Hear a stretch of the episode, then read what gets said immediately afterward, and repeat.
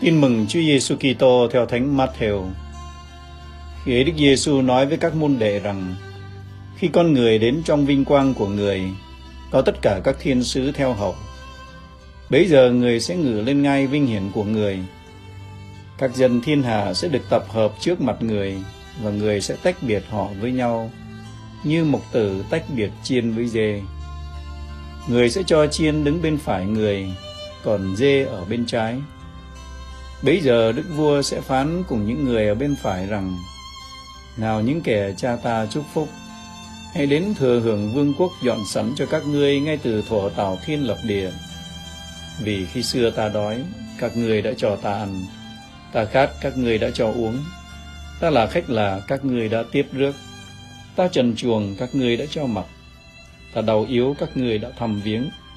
Ta ngồi tù, các ngươi đến hỏi han. Bây giờ những người công chính sẽ thưa rằng, lời Chúa có bao giờ chúng con đã thấy Chúa đói mà cho ăn, Khát mà cho uống? Có bao giờ đã thấy Chúa là khách lạ mà tiếp rước, Hoặc trần chuồng mà cho mặc? Có bao giờ chúng con đã thấy Chúa đau yếu hoặc ngồi tù mà đến hỏi han đâu? Được vua sẽ đáp lại rằng, Ta bảo thật các ngươi, Mỗi lần các ngươi làm như thế cho một trong những anh em bé nhỏ nhất của ta đây là các ngươi đã làm cho chính ta vậy.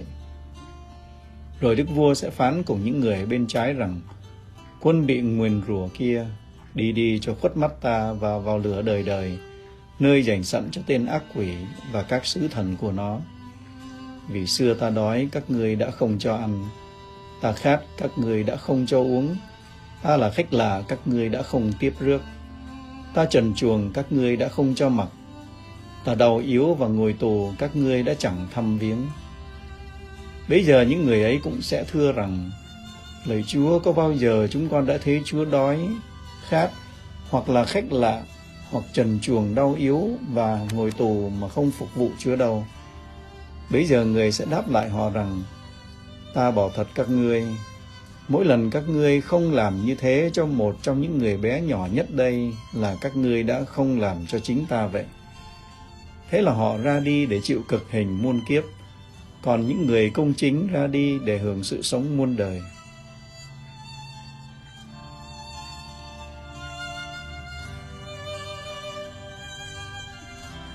Bạn biết nhân quả có nghĩa là gì không? Rất đơn giản, theo nghĩa đen, nhân là hạt, quả là trái. Ta gieo hạt nào thì ta sẽ hưởng quả ấy. Còn theo nghĩa bóng thì nhân quả là hậu quả hay kết quả của việc ta đã làm. Nếu tôi làm những việc độc ác, bất lương, thì tôi sẽ phải gánh chịu những hậu quả bi thương. Còn khi tôi làm những việc tốt lành, làm với tấm lòng quảng đại, không nhỏ hẹp, thì tôi sẽ nhận được những kết quả tốt đẹp.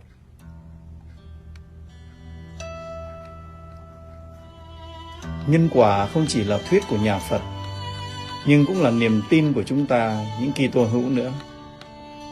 Vì Kinh Thánh có chép ở trong sách Châm ngôn chương 11 câu 18 Kẻ làm điều ác lãnh đồng lương hư ảo Người gieo công chính được phần thưởng vững bền Kẻ gieo tai ác sẽ gặp tai ương Nó đã tàn phá, ắt sẽ tàn lụi Và trong sách huấn ca cũng khuyên nhủ người ta rằng Con ơi đừng gieo trên những luống bất công kẻo phải gặp bất công gấp bảy lần. Trong bài tin mừng của lễ Chúa Kitô vua hôm nay, Chúa Giêsu cũng nói về nhân quả. Nào những kẻ cha tao chúc phúc, hãy đến thừa hưởng vương quốc dọn sẵn cho các ngươi ngay từ thổ tạo thiên lập địa. Vì khi xưa ta đói, các ngươi đã cho ăn, ta khát, các ngươi đã cho uống. Ta là khách lạ, các ngươi đã tiếp rước.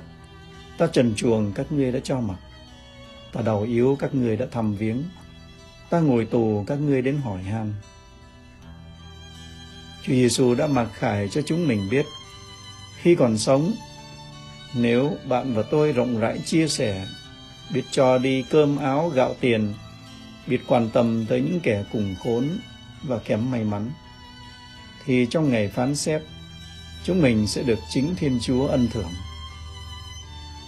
Còn nếu khi còn ở dương gian bạn và tôi mà sống keo kiệt, bùn xỉn, ích kỷ, chỉ khư khư giữ lấy mình, không chịu làm việc thiện, không muốn chia sẻ, không màng giúp đỡ cho những người nghèo khổ, làm ngơ và dửng dưng trước những đau khổ của tha nhân, thì trong ngày phán xét, chúng mình sẽ phải gánh chịu những hậu quả vô cùng bi đát, sẽ phải xa lìa Thiên Chúa một cách vĩnh viễn. Quân bị nguồn rủa kia, đi đi cho khuất mắt ta mà vào lửa đời đời, nơi dành sẵn cho tên ác quỷ và các sứ thần của nó. Vì xưa ta đói các ngươi đã không cho ăn, ta khát các ngươi đã không cho uống, ta là khách lạ các ngươi đã không tiếp rước, ta trần chuồng các ngươi đã không cho mặc, ta đau yếu và ngồi tù các ngươi đã chẳng thăm viếng.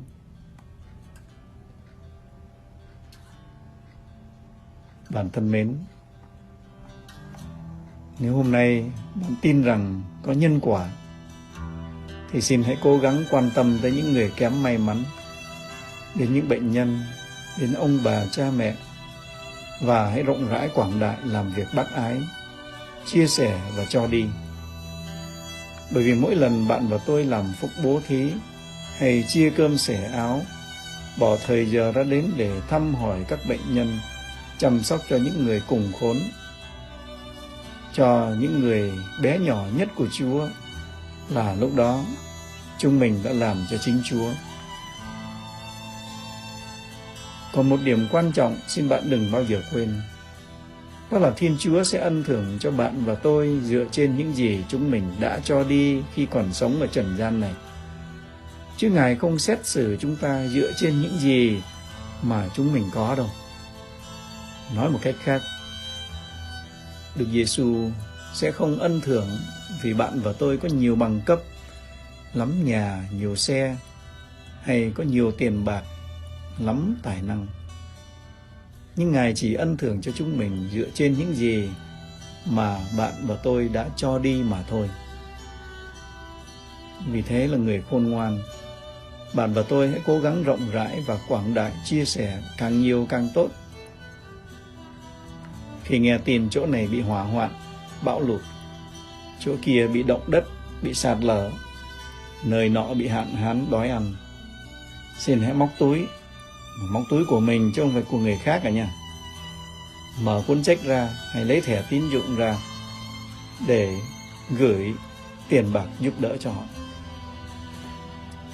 Khi nghe thông báo có quyên tiền lần thứ hai cho quỹ truyền giáo, cho các dòng tu, cho các chủng viện, cho quỹ hưu dưỡng của các linh mục tu sĩ, cho Holy Land, cho quỹ bác ái của Đức Giáo Hoàng, vân vân và vân vân.